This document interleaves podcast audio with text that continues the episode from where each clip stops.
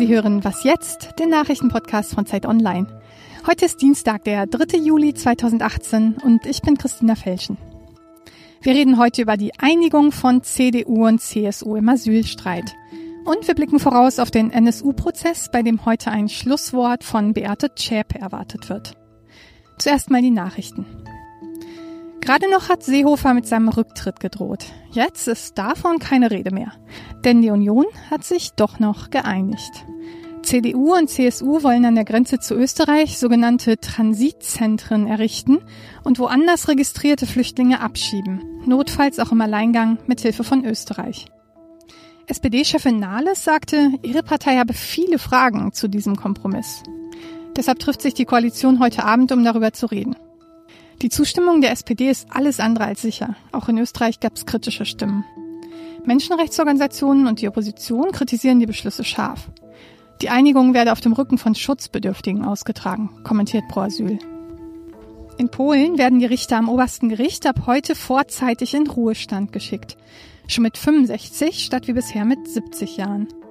Mehr als ein Drittel der Richter könnte auf diese Weise ausgewechselt werden. Das ist Teil der polnischen Justizreform, gegen die die EU-Kommission gerade ein neues Verfahren eingeleitet hat. Kritiker sagen, Polens Regierung versuche auf diese Weise unliebsame Richter loszuwerden. Redaktionsschluss für diesen Podcast ist 5 Uhr. Diese Episode von Was jetzt wird unterstützt vom Münchner Online-Vermögensverwalter Scalable Capital. Geld anlegen? Gern. Aber wie? Was lohnt sich? Was ist vertrauenswürdig? Scalable Capital ist der Marktführer unter den Online-Vermögensverwaltern und investiert bereits über eine Milliarde Euro für 30.000 Kunden. Mit ausgefeilter Technik steuert Scalable Capital jedes einzelne Depot und überwacht Risiken. Das ist günstig und zeitsparend für Anleger. Sie können übrigens schon ab 10.000 Euro dabei sein. Mehr Infos unter scalable.capital. Ich bin Rita Lauter. Hallo. Wir haben eine klare Vereinbarung, wie wir die illegale Migration in der Zukunft an den Grenzen zwischen Deutschland und Österreich verhindern. Es hat sich wieder einmal gezeigt, es lohnt sich, für eine Überzeugung zu kämpfen. Diese klare Übereinkunft erlaubt mir, dass ich das Amt des äh, Bundesministeriums des Innern äh, für Bau und Heimat weiterführe. Tja, ist das nun der Rücktritt vom Rücktritt, den Horst Seehofer da verkündet? Erbittert hatte er mit Bundeskanzlerin Angela Merkel über die Asylpolitik und Zurückweisungen bestimmter Migranten an der Grenze gestritten. Am späten Abend gab es dann doch noch eine Einigung. Ferdinand Otto schlägt sich für Zeit Online die Nächte um die Ohren, um über die Regierungskrise zu berichten. Ferdinand, wie sieht die Einigung aus? Also man hat sich da im Wesentlichen auf äh, drei Punkte geeinigt. Aus der politischen Mottenkiste gekramt wurden sind die Transitzentren. Das kann man sich vorstellen wie in diesem Flughafenverfahren.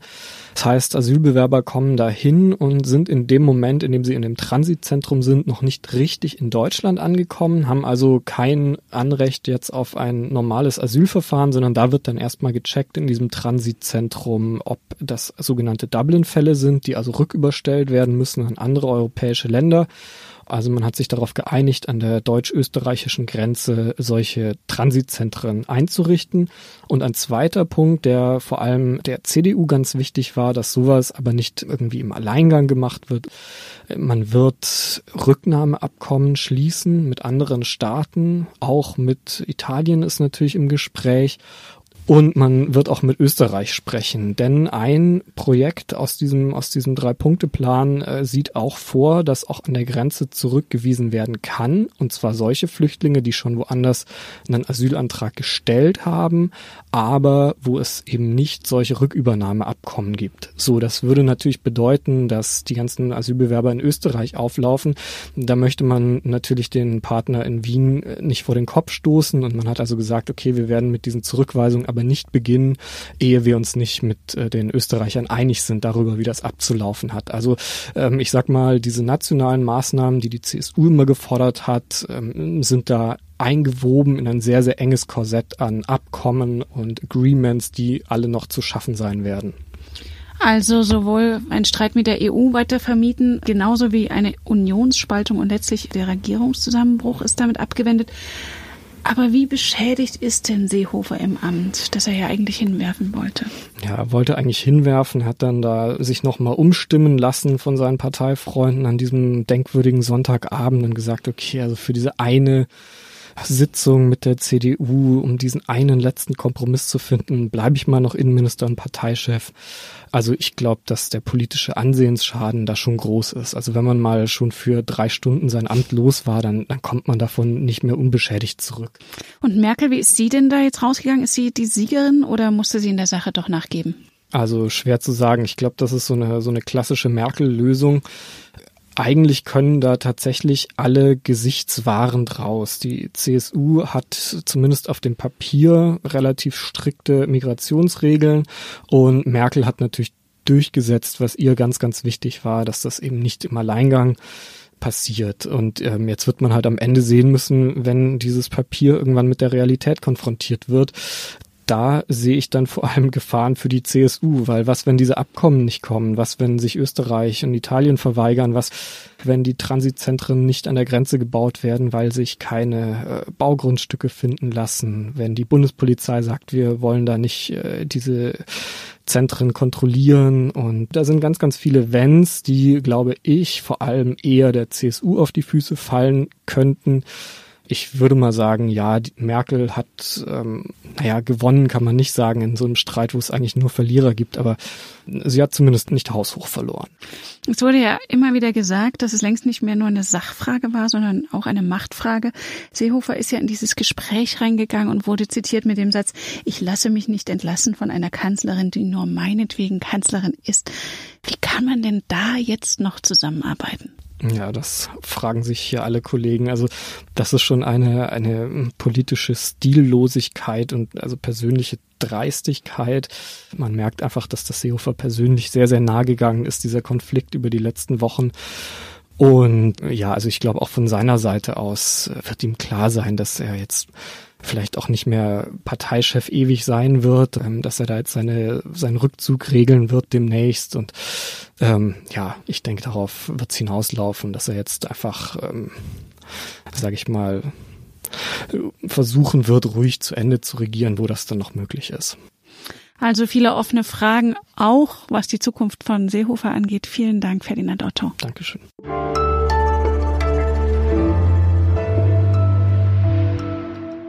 Und sonst so?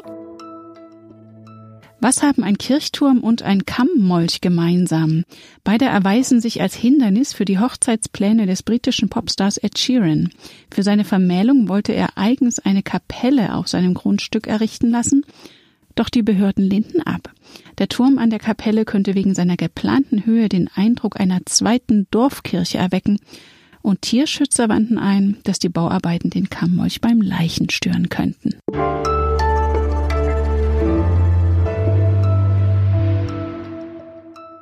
Seit fünf Jahren zieht er sich hin, der NSU-Prozess. Lange schwieg die Hauptangeklagte Beate Zschäpe, die von der Staatsanwaltschaft für zehn Morde an neun Menschen mit Migrationshintergrund und an einer Polizistin mitverantwortlich gemacht wird. Die Plädoyers sind verlesen. Heute nun könnte es ein Schlusswort von Zschäpe geben. Tom Sundermann in München beobachtet den Prozess für uns und ist jetzt am Telefon. Was ist heute zu erwarten?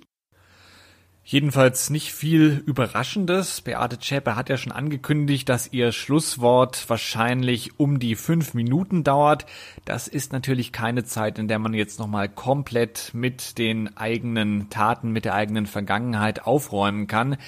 Also ich vermute, dass es da wahrscheinlich eher nochmal geht um eine Entschuldigung bei den Opfern, allerdings nur im moralischen Sinne, so wie Zschäpe das ja auch schon mal im Jahr 2016 in einer sehr knappen, weniger als zweiminütigen Erklärung gemacht hat. Also dieses Schlusswort wird kein Geständnis, sondern einfach nochmal ein kleiner Abschluss dieses Verfahrens. Hat sich der Vorsitzende Richter Götzel inzwischen ein Urteil gebildet? Zeigt sie irgendwie Reue oder weiß sie eh alles von sich? Naja, wie der Richter Manfred Götze Beate Zschäpe jetzt einschätzt, das werden wir erst am Tag des Urteils wissen.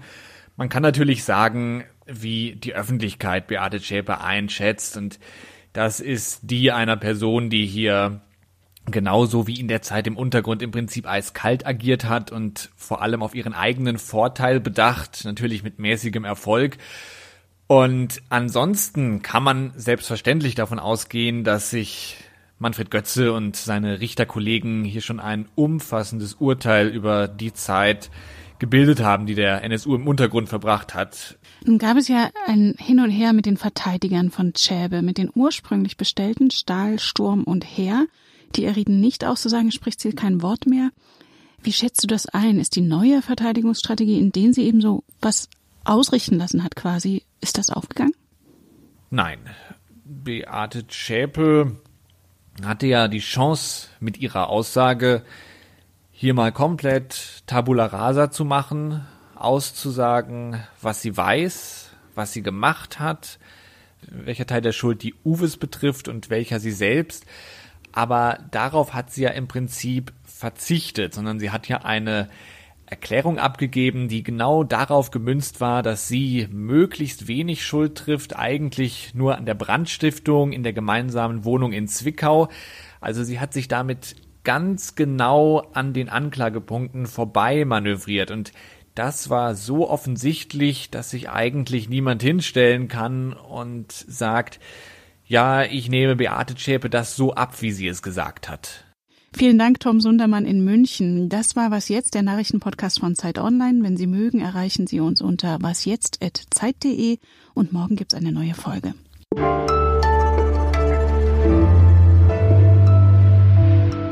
Was denkst du, fällt das Urteil wirklich nächste Woche? Also eigentlich war es so, dass immer, wenn irgendwas geplant war, in diesem Prozess noch was dazwischen gekommen ist.